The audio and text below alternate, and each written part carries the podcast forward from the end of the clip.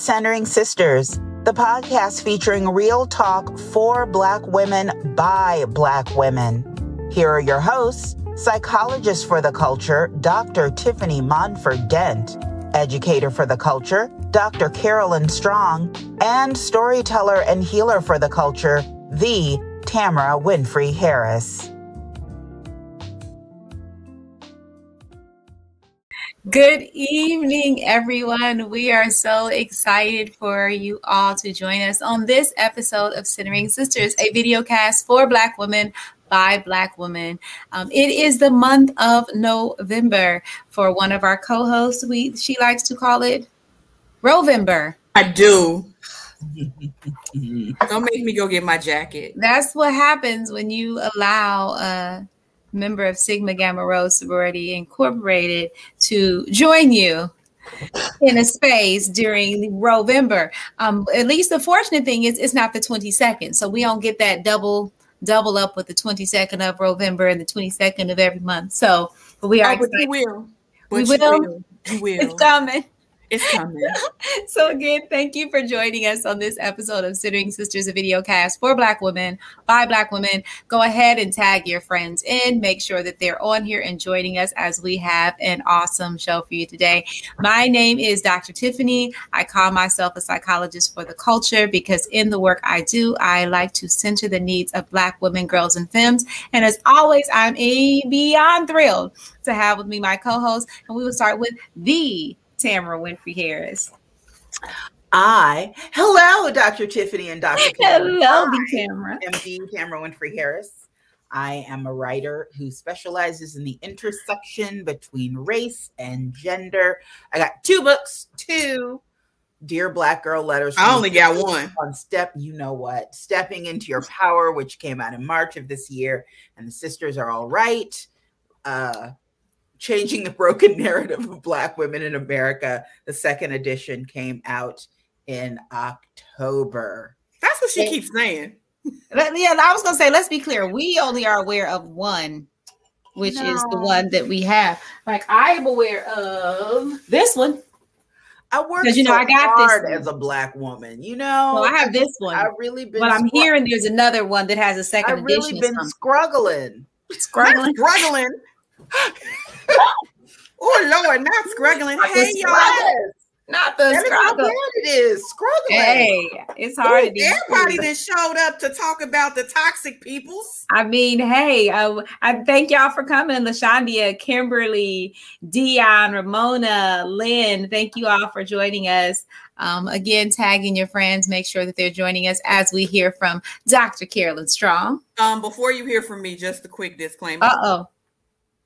So, tagging your friends into the conversation on toxic loyalty does not necessarily mean that they are toxic, mm-hmm. but it could.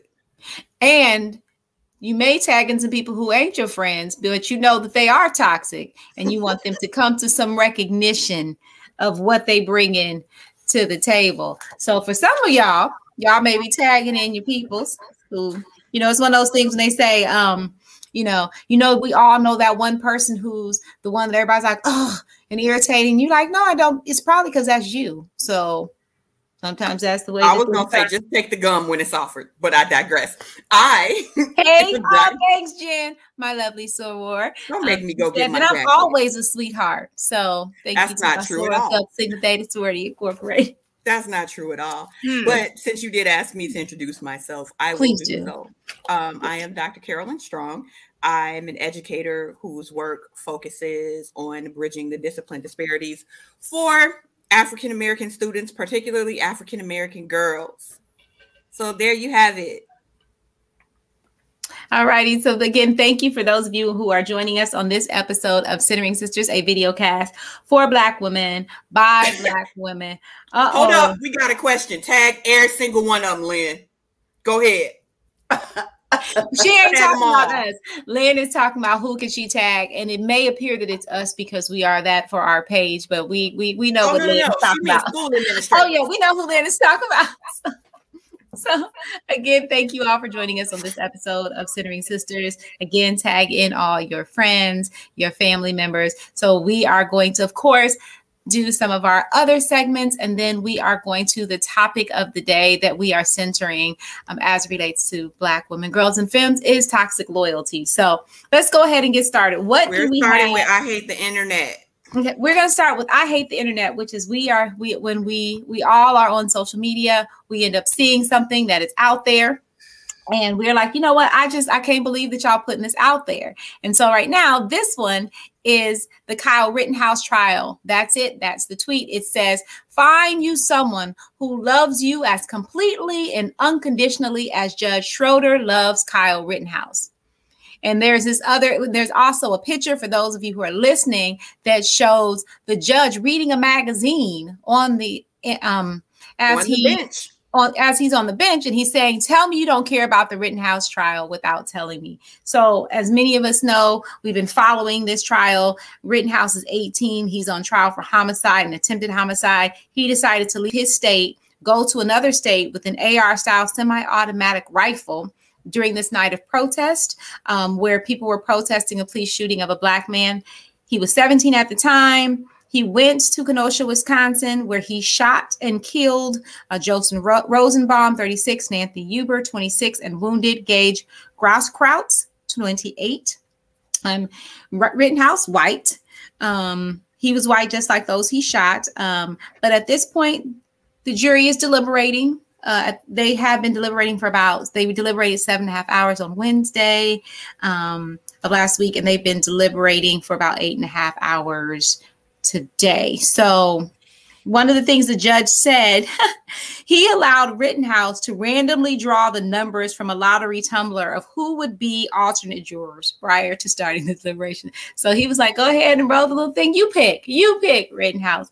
So for Is those, this a trial or Chuck E. Cheese? you know, I mean, he's done stuff as we know from the beginning where he has um, made it clear that he's supposed to be called Kyle versus Rittenhouse, which is what you call adults in the court system there, but and they call people by their first name in juvenile court. So he's very clearly been setting the stage for people to look at this person as a child. Not allowed to call the victims victims. Nope. That part.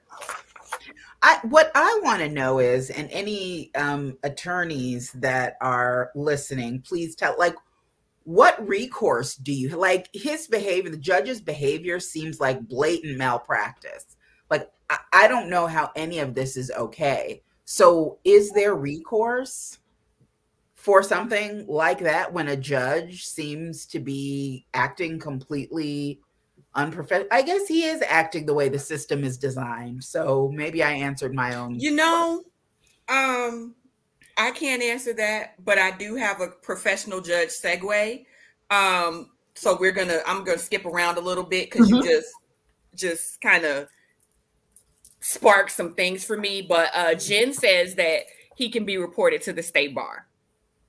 Okay, So- but what do we do about the trial? So If you he gets reported to the state bar, wouldn't it be a mistrial? I, I don't know. I don't know. Where the And lawyers at? you Where the can't- poli sci people at? You can't try someone twice. No, but that's if but if it's a mistrial or if the verdict gets thrown out because Right. of some malfeasance on the part of the judge, then the first trial didn't happen. Right. So you're not trying them twice if it, it didn't happen. That because you know that's always been one of the things that I've never understood about court because you're just literally supposed to pretend like things didn't happen. like when they're like strike that from the record, jury unhear that, disregard that, and you're just like, but And, and I- just told me he confessed. but I think the thing that that's purposeful for, you know, a lot of times attorneys are trying to get it in, and they're like, they know that you ain't gonna forget. Somebody can tell you to forget all day, but you ain't forgot. So, Absolutely not. Absolutely not. so you said you had another. I do. Like Oh, I, I'm skipping because Okay. Because you got me with the um with the with the judge. Ooh. Okay. This is the right one. No, Okay, that's not it. So sorry. this one is a judge admits to secret sexual relationships with multiple prosecutors. some of which prosecutors describe as abuse. But he says, you know, the convictions in his court should stand because at all times, I maintain my role as a neutral and detached judicial officer. This is former Oklahoma County District Judge Tim Henderson. Again, he's admitted that he's had sex with multiple prosecutors. Um, and so there are people now that have ordered uh, the Oklahoma Court of Criminal Appeals ordered the evidentiary hearing and rule on like new trial requests because some people are like, so let me get this straight. You were having sex with the prosecutor on my case who's supposed to find me guilty, whose goal is for me to be found guilty. And I'm supposed to believe that as you was having sex with them on the side, that you were none of that was coming into play in your verdicts. There was actually one of the accused. Um, there's a prosecutor who says that the judge actually was sexually abusing her in April 2016 and continued till about August of 2018. Um, she also said he emailed her in 2019 and wrote that he needed to she that she, he needed to get over it since the relationship. She needed to get over it because their relationship had been over a year ago. So again, they're looking at did this impact his position? Now, is he the one that's arguing that it didn't impact his position? Yes, he's saying so, it didn't impact what I did. So if he's arguing that him not, and we're not talking about the people that are saying that they were sexually assaulted right. of course that's a totally different thing but mm-hmm. the people that had sex with him willingly and it didn't impact their decision didn't you just tell us what your thing do and don't do you know what I got questions. I'm sorry. Like your argument is that it, it, it she felt nothing. Is that not his argument? I mean, I think his argument is more so he it, it didn't impact him. Yes. Which still makes you wonder. Do you see my face right now? I, I, I don't want anyone to see your face right now, but I mean, white patriarchy is a hell of a drug. That you could even try that, and that people may just listen. The fact that they're mm-hmm. trying to figure out whether it impacted any of his cases. Mm-hmm. It impacted his cases. I mean, there, there? somebody's asking what is in your mug. They just wondering. We know that you've already put on the jacket for November that you I did, did have I on. Did. I put it on and it's, it's got my name and my baby name on it because you know legacy. Um, what is in my mug? It is fall. So what is in my mug is a Reiki infused hot toddy. Um, of my course, what did you say? I said my face. Like, mm, so okay. I again, you know, I I looked to find all the black owned liquors. So I found this one at Benny's. It had a little black owned tag on it, and it's called Guidance um, American Craftsman Small Batch Whiskey. And I think it's local. Don't quote me on that part, but it's definitely black owned. And so I have that which I did Reiki infuse. You use your Reiki training your way. I use my Reiki training mine. Yeah, I don't think um, that's what Reiki. And oh, wait, I, you Reiki'd it? Huh? You Reiki'd it? I sure did. I Reiki'd the whole bottle. I did not know that that was what the purpose of Reiki was. Was to the purpose help with the liquor is whatever you want the purpose to be. Okay. Um, so I and I use local honey because I got allergies.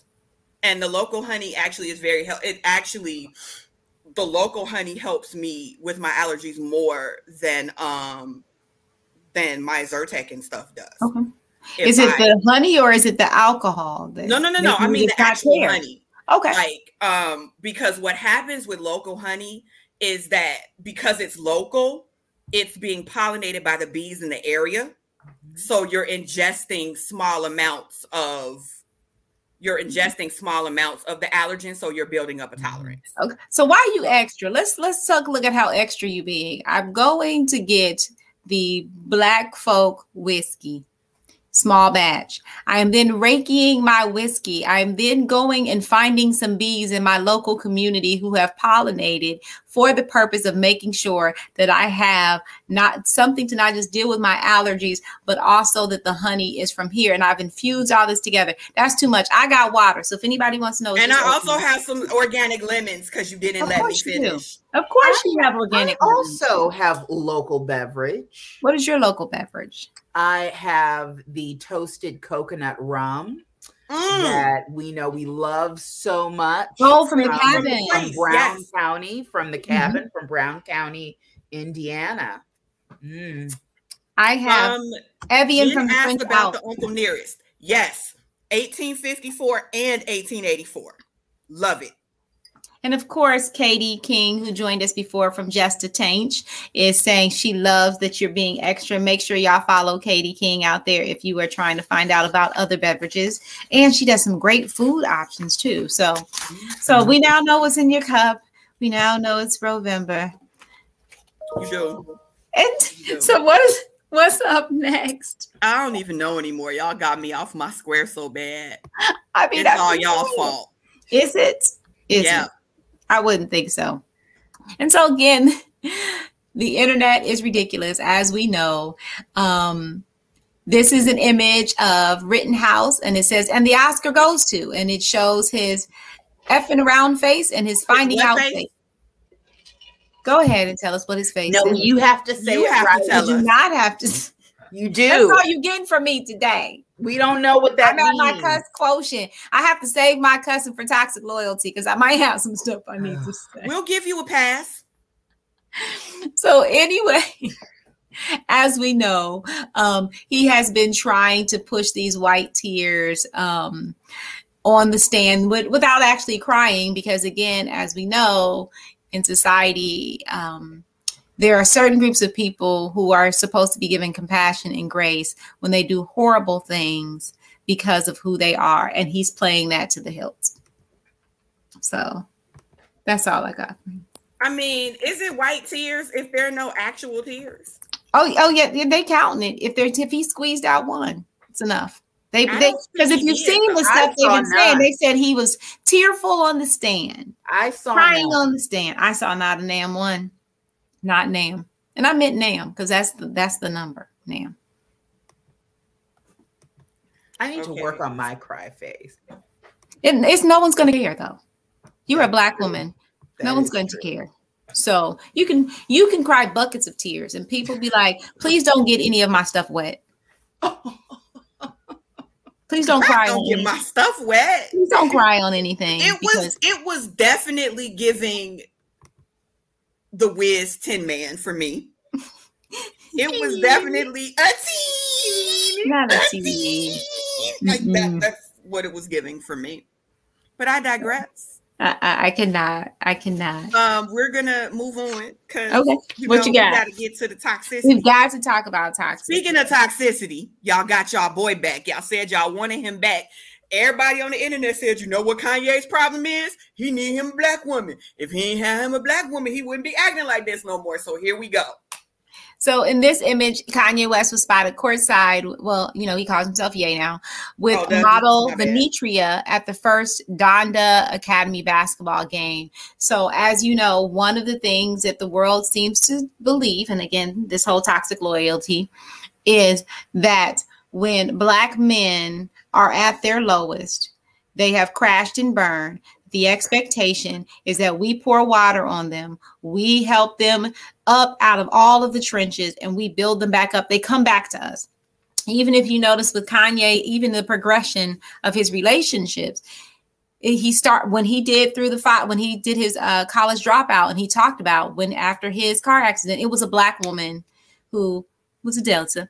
It was a black woman who was by his side, helping build him up. And as he's gotten bigger, right, as he's gotten bigger, he's gotten further and further away from black women. And now here we are with a black woman. And no, I don't. He's not divorced yet. I think they're, they're, finalizing. They're I very much separated and finalized. Separated, that, but I don't think don't put that yet. on us. We are not responsible for that.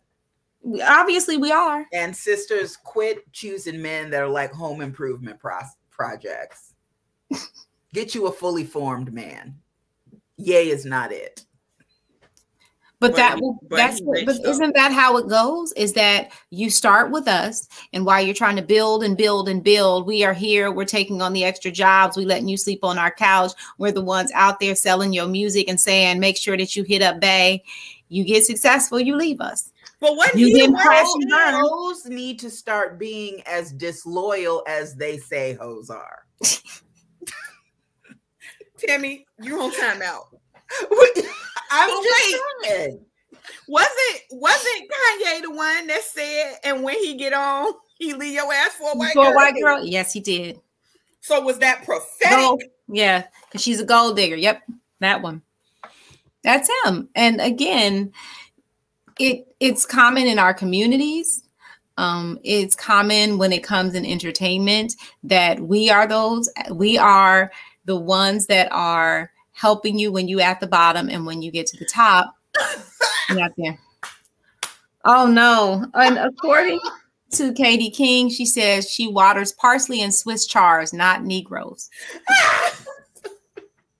so again, for those who are listening, who do not have the ability to watch.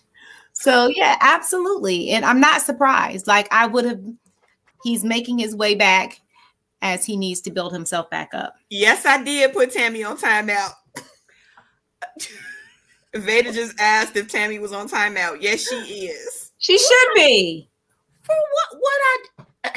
oh, you mean when I say you toes ain't loyal? Yeah, we need to stop. Carolyn Strong. What I do? what I do? And my face see, gonna be the same as I get a face for Carolyn Strong. But see, here's my thing.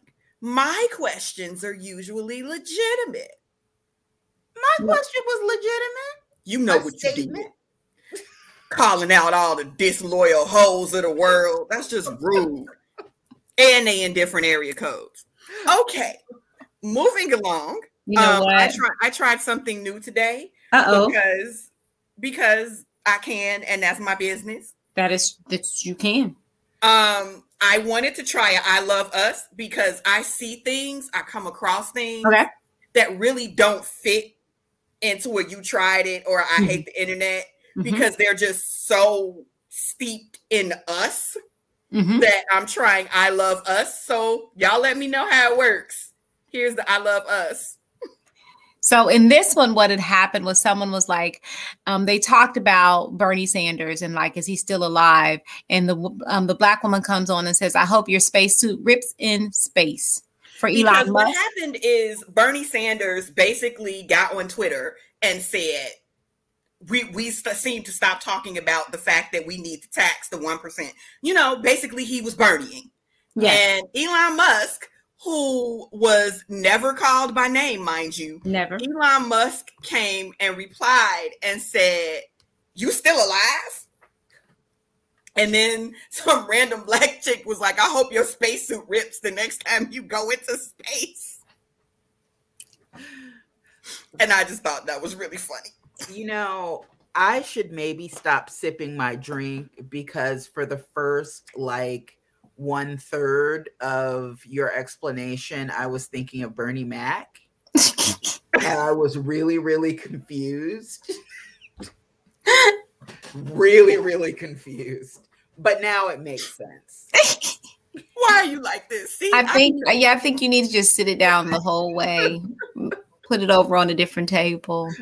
But yeah, I mean, just finish it and go for what you know. Hell, and I think you know. Sometimes I'm with you. I like. I love us because sometimes we say and do things where it's like we are just amazing, and we and it doesn't even take a lot. Like she did that in one sentence. Like. Yep he was like, next time you carry your rich ass to space, hope your spacesuit rips. I love And next we have, and this one was real funny to me. So, so this is a picture of Angela Bassett and Lynn Whitfield.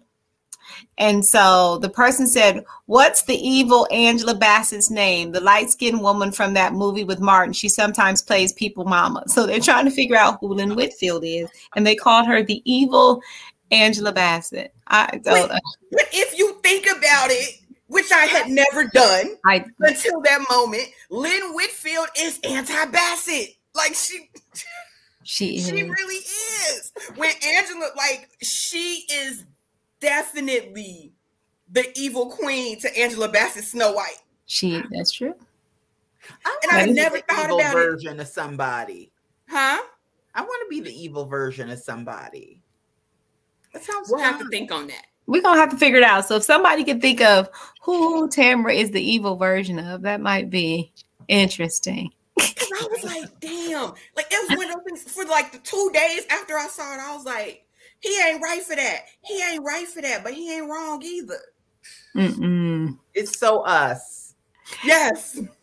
Again, I love us. I love us. So somebody, uh, Lashandia says she needs them in a movie together. So, so it is, I think, time for us. It is time for us. So we are.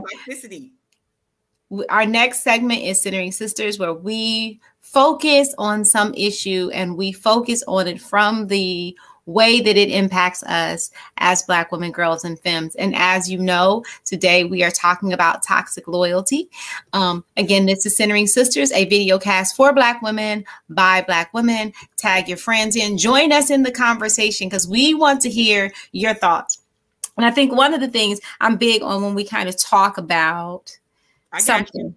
We want to make sure that we explain what it is. And I think this is the piece that we as Black women need to think about when we talk about toxic.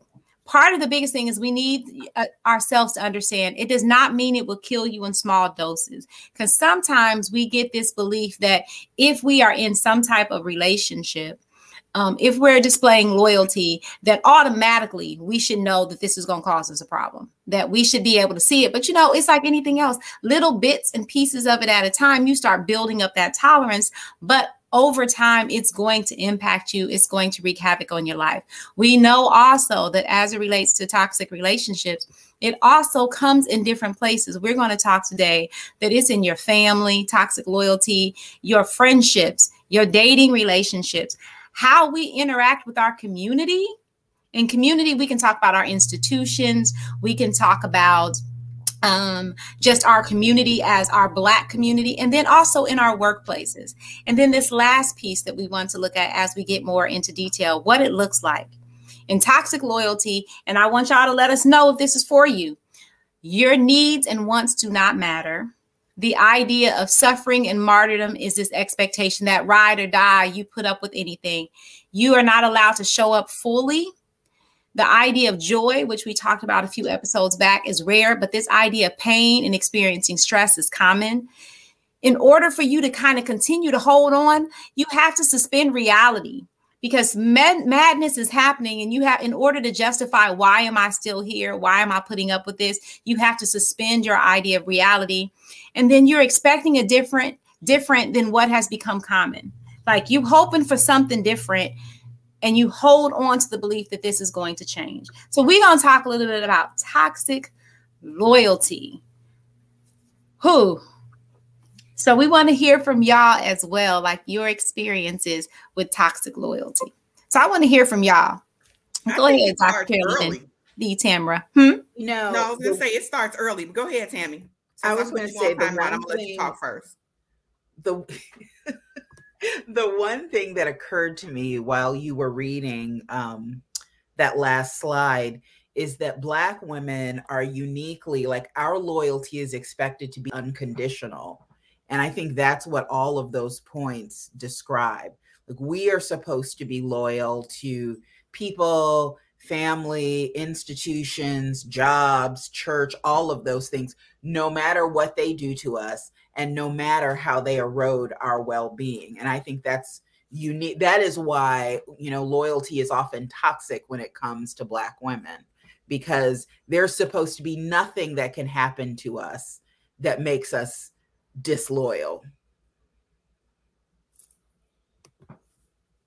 I think that has more to do with the fact that we're not supposed to feel anything because being fed up is a combination of being overwhelmed and starting to truly believe that you deserve better.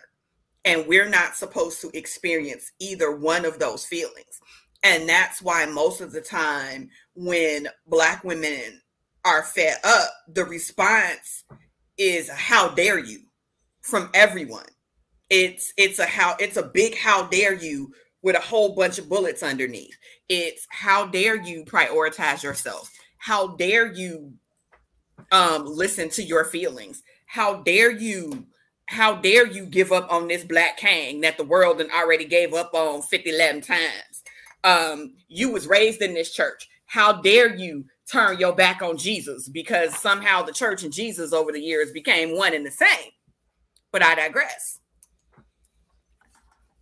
and and i think the root of it is that is when it comes to us as black women we are praised for putting up with a bunch of mess. I mean, we just are. Like we are praised for being putting up. Like that is where the world looks at us and puts a spotlight on spotlight on us and tells us how wonderful we are. When this person has babies on us and we take him back, we are talked about how forgiving we are and how wonderful that makes us. But if we leave they behind, then we we talked about is how dare you um, when this person in our family, what we'll say when it's your parent and your parent is very clearly toxic and people are saying, but you need they will only support you if they believe that you allow yourself to be beat down emotionally. And they're like look at you honoring your mother and your father. And so the praise comes for black women only when we allow ourselves to be con- continue in these relationships that very clearly are killing us slowly. And by killing us that's physically and emotionally. We are you know this goes in all of your body. You're going to feel that stress. You're going to have issues with your heart. You're going to have issues with your breathing. You're just going to be stressed out. You also are going to be an emotional wreck depression anxiety all of these things. But that's the time when people praise us. They praise us when the world is treating us badly. Because our value, you know, other women, particularly white women, are thought to have like intrinsic value. They have value because they exist. You know, our value is often based on how much we can endure. Like, how much trauma can you take? How much can you carry? You know, it's like you're sizing up a good pack mule. Like, how much can I put on your back? and the more I can put on, then the better a woman you are, the better wife, the better like you know church member. I mean, you heard so many people talking about during the the Cosby trial. You know that that Camille, like she's a good woman. You standing by her man. So like so like that's the measure. How how many rapes does your man have to commit before you leave? Like that's the like that's the measure. How much can you take? And I, well, um, we've got some good comments here that I kind of want to highlight. Yeah. Um, Lashandia said, "I think it. I think it happens with your children also, especially if you're a single mom. Um, you know, we often ask our children, you know, look at everything that mommy and daddy have going on. So yes, this sucks. Yes, this hurts you, but I need you to forgive, forgive, forgive, forgive, forgive. And yes, there is a certain amount of grace that you can ask, but grace should never be expected because grace is always going to be a choice on the part of the giver. And while there are times where you should, you don't have to. And, and I think that forgiveness, that the way that we frame forgiveness is one of the most the biggest tools of toxic loyalty because we hammer in this idea of the forgive forgiveness is forgiver like you need to forgive because that's going to be helpful for you when we know a lot of times when situations are toxic our forgiveness just becomes all it does is move the line and that person then is going to jump over that line that we put in place that we said, you know this is as far as I'm going. This is all I can endure. But when we forgive, they're like, oh, we good. I can then continue and press this mm-hmm. line. And so we, you know, one of the things, even as a psychologist, people are often amazed at me because they I don't press forgiveness when I'm working with people who have been harmed. I'm like, you know what, if that's what you want to do, that's what you want to do. But that has to be your decision. And what that looks like is your choice because forgiveness does not always mean that that toxic person then again has entry into your life. It can be, you know what, I've moved beyond this situation for myself, but that doesn't mean that you continue to have access. And I think that's one of the things I'm always finding is that Black women are told to overlook, forgive, and that is how we oftentimes are kept in all of these toxic situations. It's and our version of shut up and dribble. I mean, mm-hmm. that's mm-hmm. that's essentially what it is. It's shut up and dribble. It's like, okay, you sometimes you forget why you're here. And it seems like everything always manages to go back to why we're here. Mm-hmm. You were brought to this country to make more slaves that were useful to us. That is your function. So mm-hmm. shut up and dribble, shut up and carry, shut up and push out these babies and and do whatever it takes to keep your community going so that we can continue to have this system of free labor and all that's done is morph over is morph over the centuries it's it's um now we've gone from free labor in the fields to free labor in the prison systems all it's done is morph and the whole time black women are expected to be quiet and take everything. And like um, Felicia said, the underlying assumption is that Black women's trauma doesn't matter. And I would amend that to say the overarching belief is that Black women's trauma doesn't matter. And I would like, I'm wondering because I heard you say like "shut up and dribble" is kind of that that mantra that we're hearing. I'm wondering for those of you who are watching, if you could kind of put in the thread for us, what are some of the toxic messages that you hear as black women that kind of pushes this narrative of toxic loyalty for you tamara what, what was you about to say i was going to say you know one of the things that is toxic about the idea of forgiveness for black women is we're told to forgive without any reparations or reciprocity or mm-hmm. repentance or anything. So it really is not about us. It's not about making us feel better or release. It's about us overlooking what has been done to us because it's not like someone came and apologized and they're changing the way they behave and so we can get to a place of forgiveness. That's right. not what people ask for. They no, what have you done blanket, to repair the harm? blanket forgiveness. That's not for us at all. Right. What have you done to repair the harm? Right. Other than show up and say i'm sorry like you're three years old. But i think even that expectation that you have to do something. Is not allowed for black women.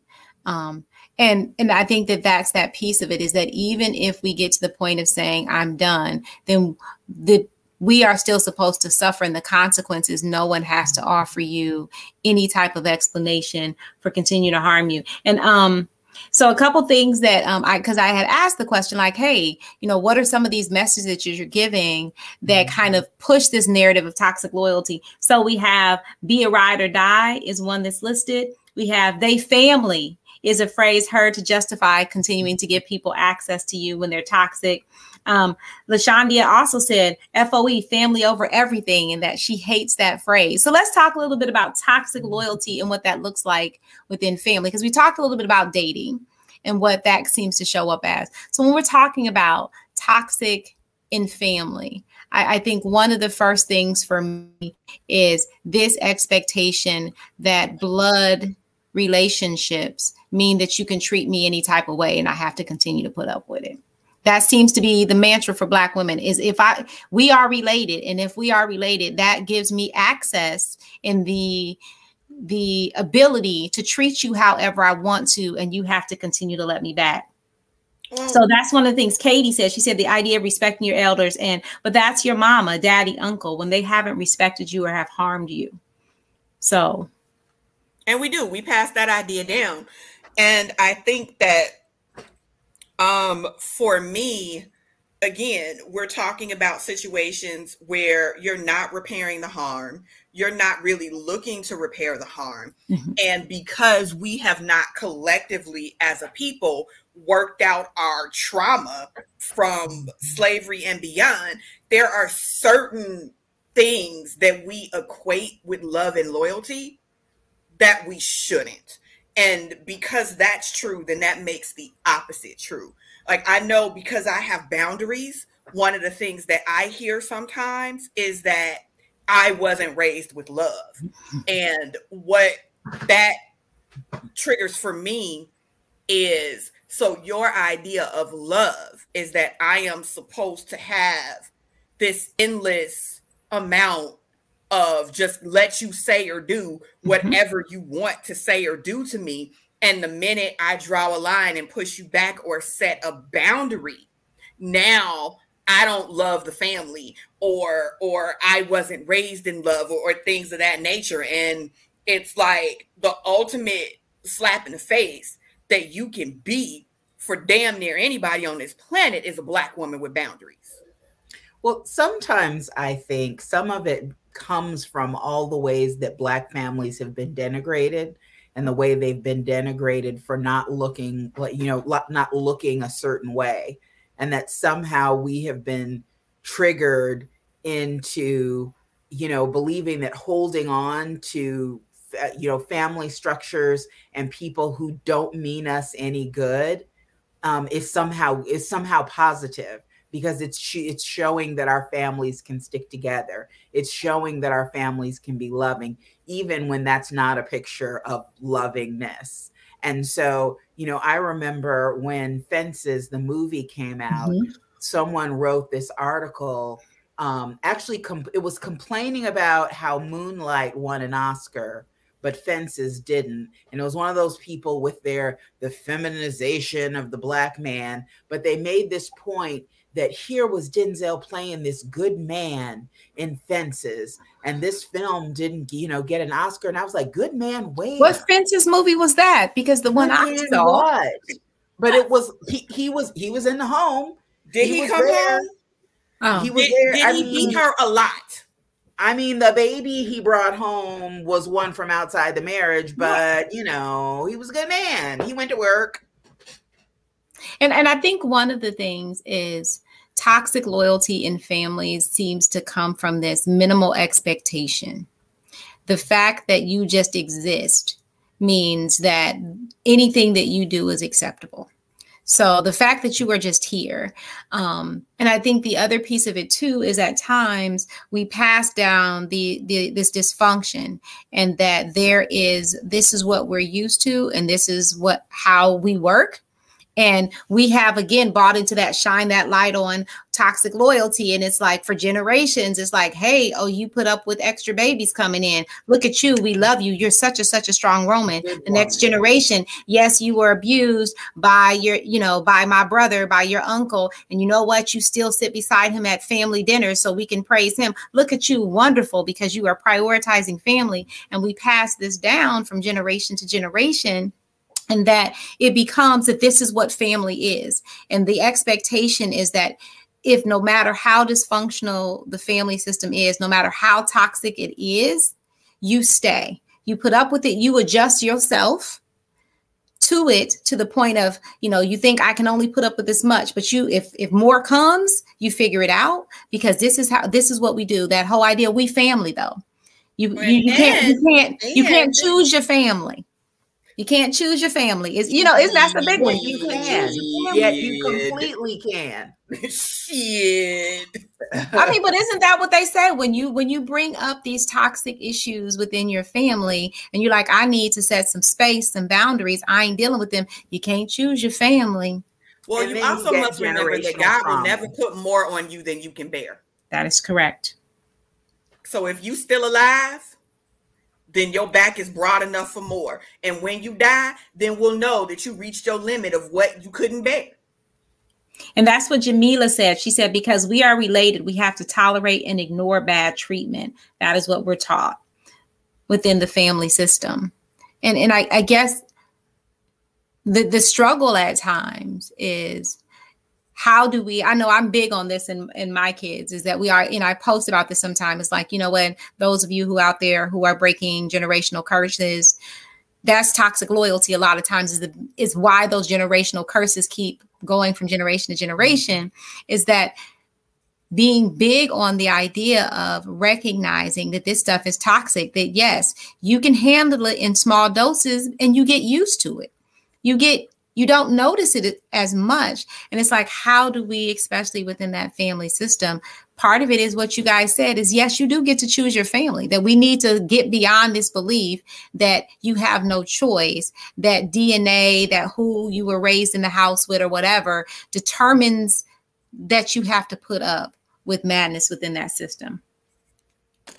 And so Angie said that that is not Bible. That's about temptation and not about suffering. So I I guess she was responding to someone I didn't see. No, that was responding to me. Okay. When I said God will never put, put on you what you, you can mm-hmm. bear.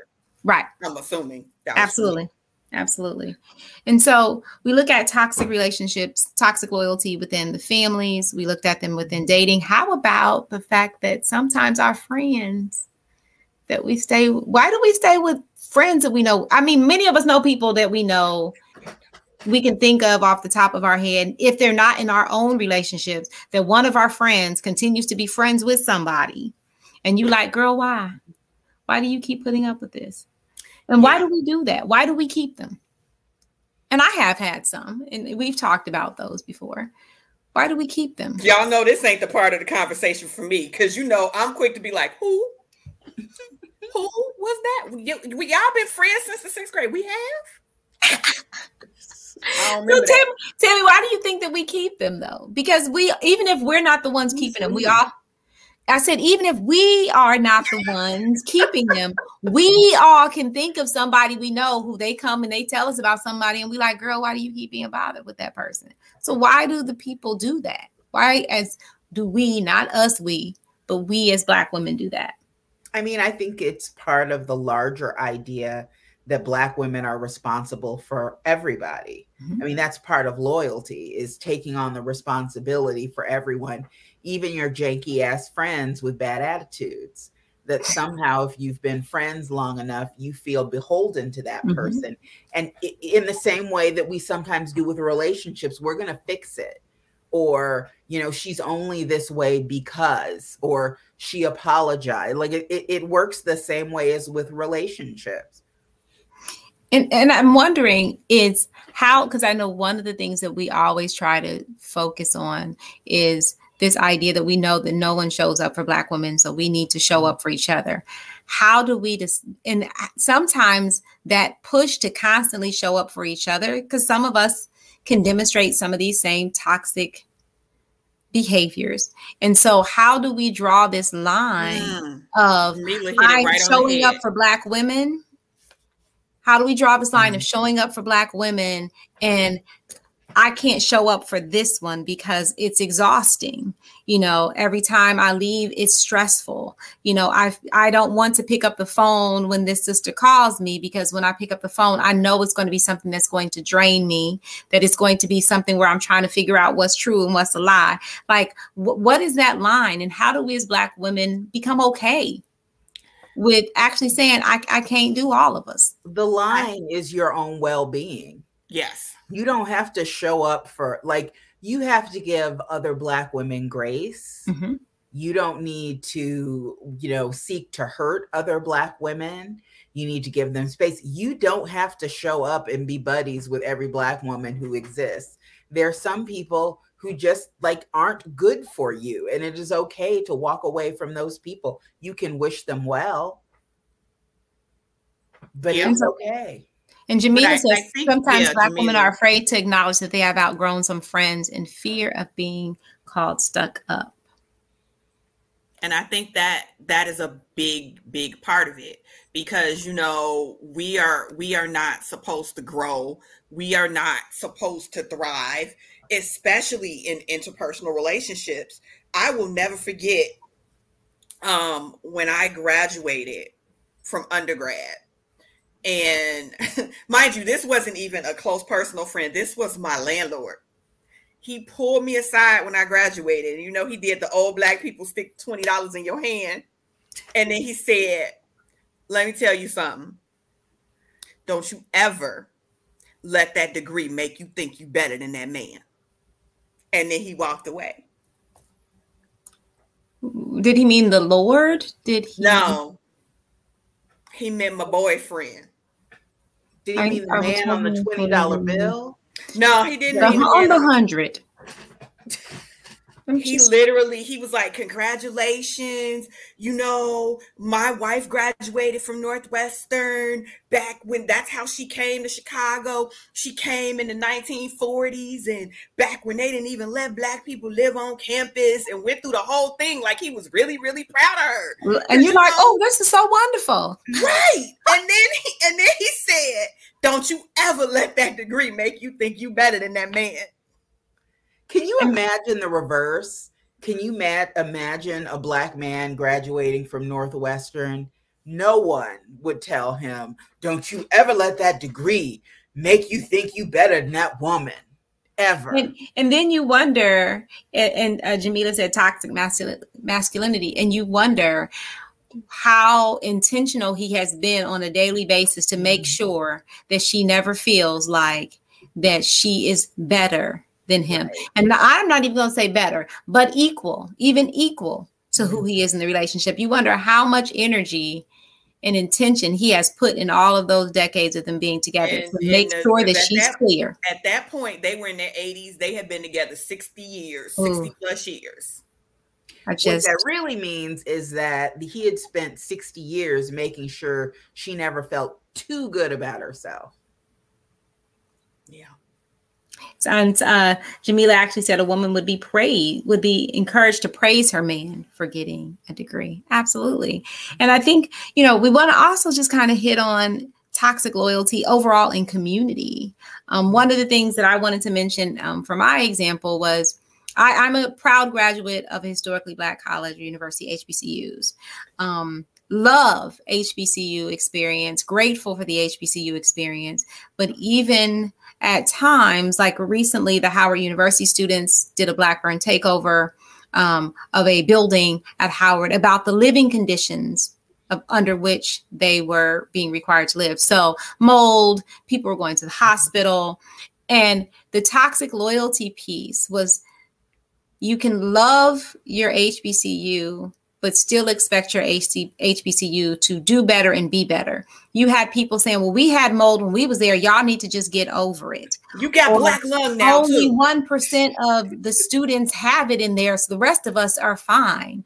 Or you know, we have these standards where it was like, "Well, of course your financial aid is going to be messed up. It's been messed up forever." Like this, when we call our institutions, specifically our institutions, and we'll say, black institutions so hbcus black church whatever black institution you can think of when we start having these conversations about this place has not done well by me or as good as it should by me because there are institutions our churches our universities there's this pushback of how dare you expect more from these places. Be happy that they exist. And if you call it out and say, but I'm not happy, then somehow you're disloyal. Yes, Dr. Strong. You um, have to call on her when she raises her hand. I but I knew she was going to answer anyway. I was. She's one of those things. She was going I, to be like, I me, just need me. to know if we're including certain professions in institutions or if we're going to take some time to specifically talk about that because I got some thoughts. But continue and so it's like how do we with our institutions again our and i think the two biggest ones that are very clearly black institutions that you see this kind of push are our hbcus and our black churches that if we call them out for you know it's in our we were dealing with with Howard with the mold, the student of the hospital, our black churches, where we're talking about misogynoir, where we're talking about the idea of when there is abuse happening to black women in the church, you're told to be silent because these are our institutions. Why do we continue to not make space to say the go- loyalty means I love you enough to want you to be better? And how do we work towards that? And loyalty not mean I need to accept you totally as you are, even if it's physically or emotionally harming me. Like, how do we get mm-hmm. past that as Black women? You know, I also wonder what that said again, what it says about what we think Black people and Black students deserve. Because when I hear people pushing back on the Howard students, I also think, as someone who went to a PWI, you know, some of mm-hmm. the pushback I've gotten from people who went to HBCUs, like how dare when people who went to PWI say, well, I mean, my financial aid wasn't screwed up, or I had a place to lay my bed. And they're like, How dare you? How dare you think HBCUs would ever do anything wrong or would be substandard? But then in the same breath, they're like, Don't make HBCUs better. And, and I think the struggle at times is, is just like, um, even within our family systems, we can within our own family systems have the conversation. We should be able to and say we expect better. But when it's outside of the family system are you really coming from a place of trying to help fix it? Are you coming from a place of i don't have that problem and i'm also just one more person piling on you? And i think sometimes when it's come to pwi discussions it's more so well it's not i this is a problem and the goal is to help you fix it. It's see i don't have that problem and that's a very different discussion. I think the struggle when we have the toxic loyalty within those systems, within the church, within HBCUs is those people within those organizations who are a part of it who should really say this ain't good and we need to make this better for the next generation who are sitting there and saying it is what it is the next generation should not ask for more we suffered through it and we're fine because of it how dare you and I think that that's that toxic piece of it is that you are shut down in your churches if you're saying, well, you know, we want women in the pulpit. How dare you? You know, or they're saying some things here that are very misogynistic and it's harmful. How dare you want more? You got mold. Well, we had mold too. They've had mold. You know, when you hear people say they've had mold for 40 years, that is not the argument that you're supposed to have. But it's that same thing we deal with in our family systems of it's always been here. And it's up to you to adjust to it versus those systems needing to change to for you. I think they're kind of connected only in that there's this idea that we have to be loyal to systems and institutions and we're not allowed to leave or make another choice and we're not allowed to work to make them better. So you can't have both. Mm-hmm. are we talking about says, hbcus or k-12 education? All of it. K-12 hbcus churches like, all of our institutions. you're wrong for choosing anything differently. You're wrong for staying and trying to make it better. The only option you have is to be loyal and sh- shut up and dribble like you said which is like the same as within our families and in our relationships. It's like the same expectations is you don't change it, you deal with it as it yeah. is. But you also have to remember that there are entire professions or entities or mm-hmm. whatever the case may be whose very ability to still stand is predicated upon this toxic type of loyalty. Um, K 12 education. Mm-hmm. So when you look at educators specifically, what other professions are predicated upon unpaid overtime? Like you understand that as an educator, for the most part, depending upon where you are teaching, mm-hmm. it's going to take you more than the allotted time to do your job. So you're going to pack that little bag and you're going to take it home and you're going to grade those papers and you're going to lesson plan on the weekends and you're going to do all of these things because you love the kids, quote unquote, because you love the kids. And so nobody is building things into the system to make things better for the people that are charged to work there because they know that you're going to do this or they hope that you're going to do this. And don't be a black teacher teaching with black kids because then it becomes you don't care about the kids that look like you. And these are the kids in your community and you're letting down the kids in your community. And it's like i'm letting down the kids in my community because i didn't i didn't feel like working for free this weekend. I'm letting down the kids in my community because the time that is allotted for me to plan things i actually used it to plan things and didn't use it for something else that you were hoping that I would do. So, and you, and this is how this whole entire system is built. It's built on this notion of toxic loyalty to a profession because the profession could not run without people that were willing to do things for free. So I guess I'm wondering because I know about our time. We know that all these places, we know that families, and we know that our institutions, we know our jobs, we know our dating relationships, we know that all of these spaces thrive on Black women being in these situations that are toxic for them and continuing to exist. So, what are some of the things that we as Black women need to do do say whatever, believe that helps us begin to move out of these relationships that are toxic. Because one of the things I find is that with most Black women, they're not going to tell you that they believe the stuff is healthy. They kind of know again th- those small doses or whatever and i can take it but they're not sitting here saying this is great i believe this is totally healthy. They're having conversations that let it be known that at their workplace that yes i feel like i'm being taken advantage of on a regular basis and that's how i'm supposed to exist. I know in my relationships there is not this reciprocity. I know when i'm dealing with my family and i'm like if these people wasn't my family i wouldn't ever be dealing with them. Like we're having these conversations and we know it. So, what are the beliefs that we need to have? What are the things that we need to begin to do to move from acknowledging that this is the case to actually not putting ourselves in these situations or allowing ourselves to stay in them?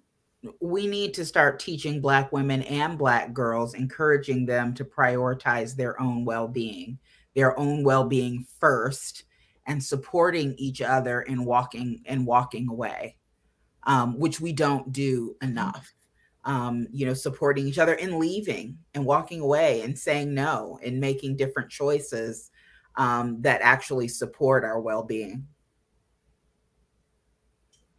What about you, Dr. Strong? What do you think? I think that for a lot of us, um, we have to somehow find a way to believe that the world will not fall apart if we aren't there to hold it up. Mm. Mm-hmm. because a lot of times that's that's where we are as black women and and you hear it a lot about well if i don't then no one else will. And you really don't hear anyone else say that but black women.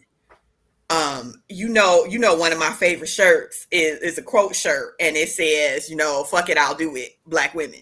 And that's kind of what what we are and what we what we have been programmed for centuries to be um we are we really have put this country on our back and i mean if the election didn't elucidate that point then nothing ever will um we we put things on our back and we carry them and when it's time to sit them down, there's rarely anyone to hand them to. So we just keep holding them.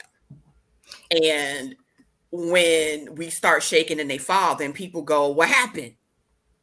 But they stood there and watched the shit fall apart brick by brick and didn't do anything about it. So I think that to answer your question, and um, I think that we just really have to be intentional about sometimes Rome is gonna burn.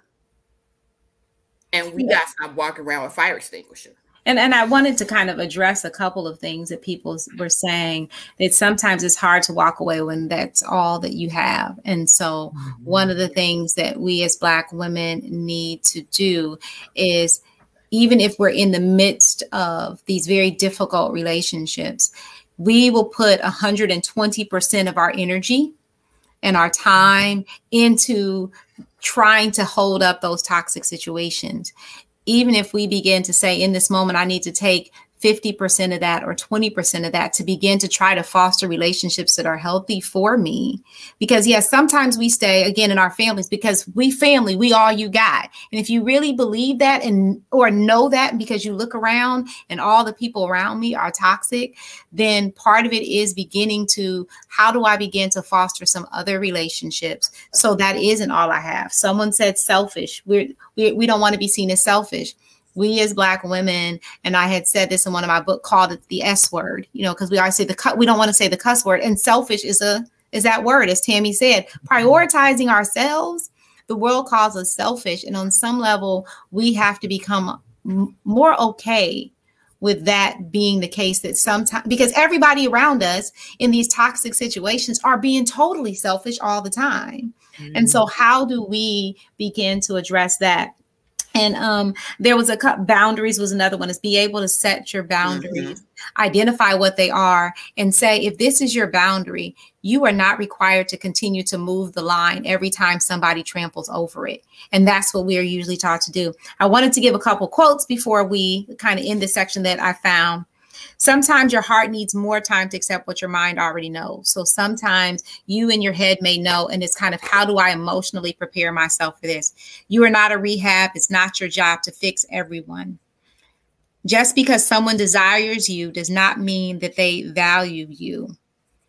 At some point, you have to realize that some people can stay in your heart, but not in your life.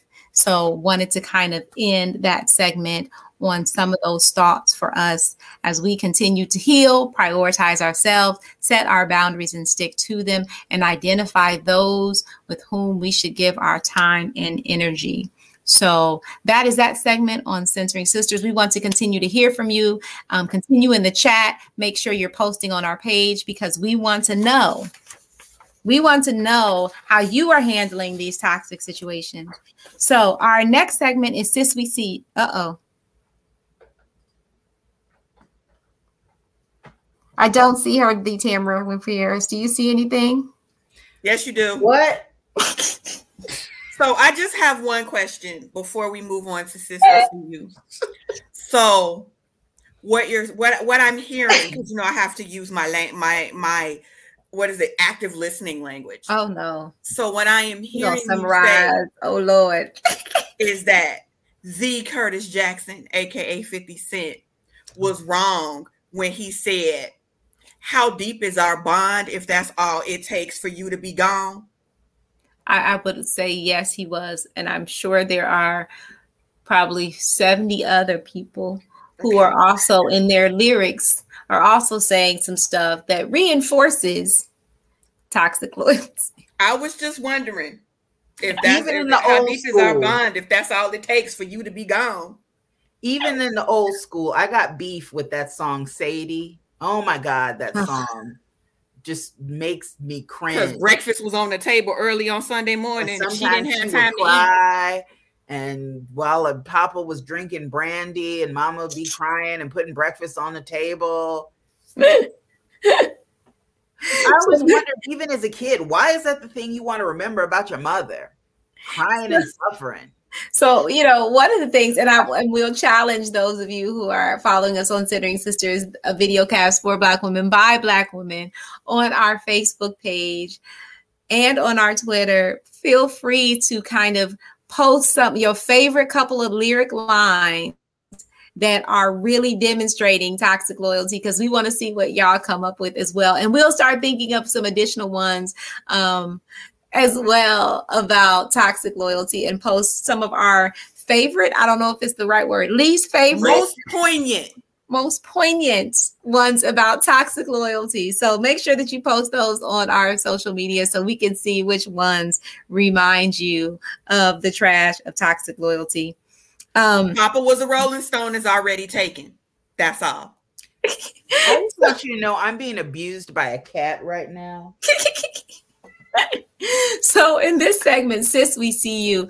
We know that black women a lot of times are out here in our communities doing great work. They're doing it because they're passionate about it. And unlike people such as the lady from the blind side who then tried or dangerous minds those women who write whole books about it and have movies about great stuff they're doing because you know that's they're doing stuff that black women are doing every day Black women are doing it because they're passionate about it and that's what they want to do. But we want to let Black women out there know that, sis, we see you, we see the work that you're doing. If you know of a Black woman or girl, who is out in our in your community who is doing some amazing work send us their photo send us a little information about them because we want to feature them on centering sisters so sis we see you who are we seeing Tay Winston, making space for Black entrepreneurs. Tay Winston is out of Dayton, Ohio.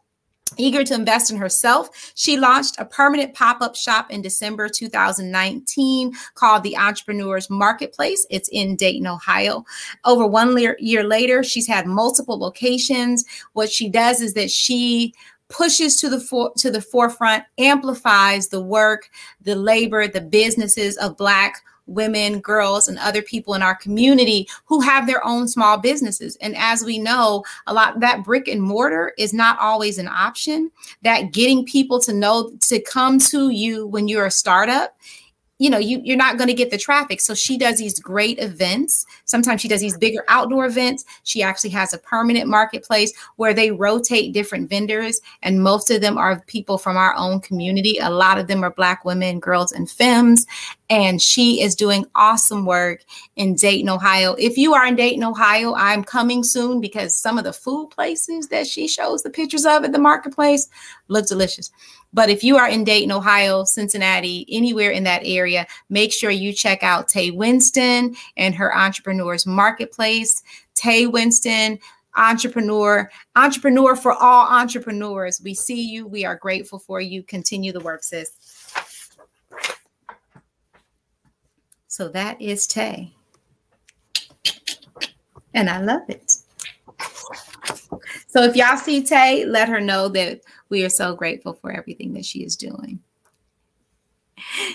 So, this is Centering Sisters, a video cast for Black women by Black women. I am again here with my co host, Dr. Carolyn Strong, and the Tamara Winfrey Harris. We have been talking about toxic loyalty today. We are asking you again, and we're going to put up after this episode, we're going to put up something about toxic songs and yes. so you will see that. So make sure on our page you put it under there. You'll see the same on Twitter. That will come from one of us starting that conversation about what's that toxic loyalty song that you know about. You can do it on Twitter, you can do it on our social on our Facebook page. But we want to hear from you because we know that there are these messages in our music that are also mm-hmm. reinforcing why are we, we giving are we giving uh what do you call that? Timelines? Yes we're giving was, timelines because you know if you go back to old blues songs, you could be there all day. Oh no, no, yeah, no, because we are from different generations. We have to, you know, let the love be or the hatred okay. be where it's coming from. So no, okay. there's no timeline. So make a point. If it's love, song, and it's not I, just the title. I, we want the lyrics. So because you know sometimes we'll say this song. And it's like, no, it's not the, it may be the whole song, but there's that one or two lines in it that you like, this is toxic as hell. And so that's the part that we want. I love Riri, but about Aretha's whole catalog is well, some toxic loyalty. Her life was toxic though. She grew up in a place where that yeah. was that toxic loyalty was like was like that's your life. That's what you're supposed to do. So make sure you put that on our Facebook page. Make sure you put that on, on, on Twitter. You will see those be posted shortly. Again, we are so grateful for you joining us. Make sure you're tagging your friends. Share this video as always. Follow us on Twitter at Centering Sis, Facebook at Centering Sisters. Subscribe to our YouTube channel, which is again at Centering Sisters, and you will be able to find us. So, thank you all again for watching this episode of Centering Sisters, a video cast for Black women by Black women. I'm Dr. Tiffany with my co host, the Tamara Winfrey Harris and Dr. Carolyn Strong. Have a good rest of the week, everybody. And for those who celebrate the colonizers holiday, which for Black folks just simply means a day of food, happy day of food to all of y'all out there next Thursday.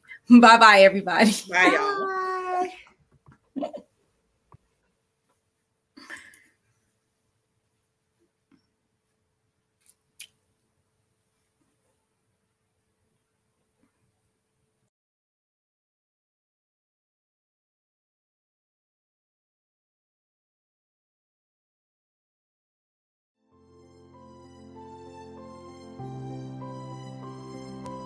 Thank you for listening. Be sure to leave a rating and review. For bonus content, visit Centering Sisters on Patreon. And keep in touch with us at Centering Sis on Twitter and Centering Sisters on Facebook. Got feedback or an idea for a future show? Reach out at centeringsisters at gmail.com. And remember, love black women, support black women, believe black women, trust Black women. Talk to you next time.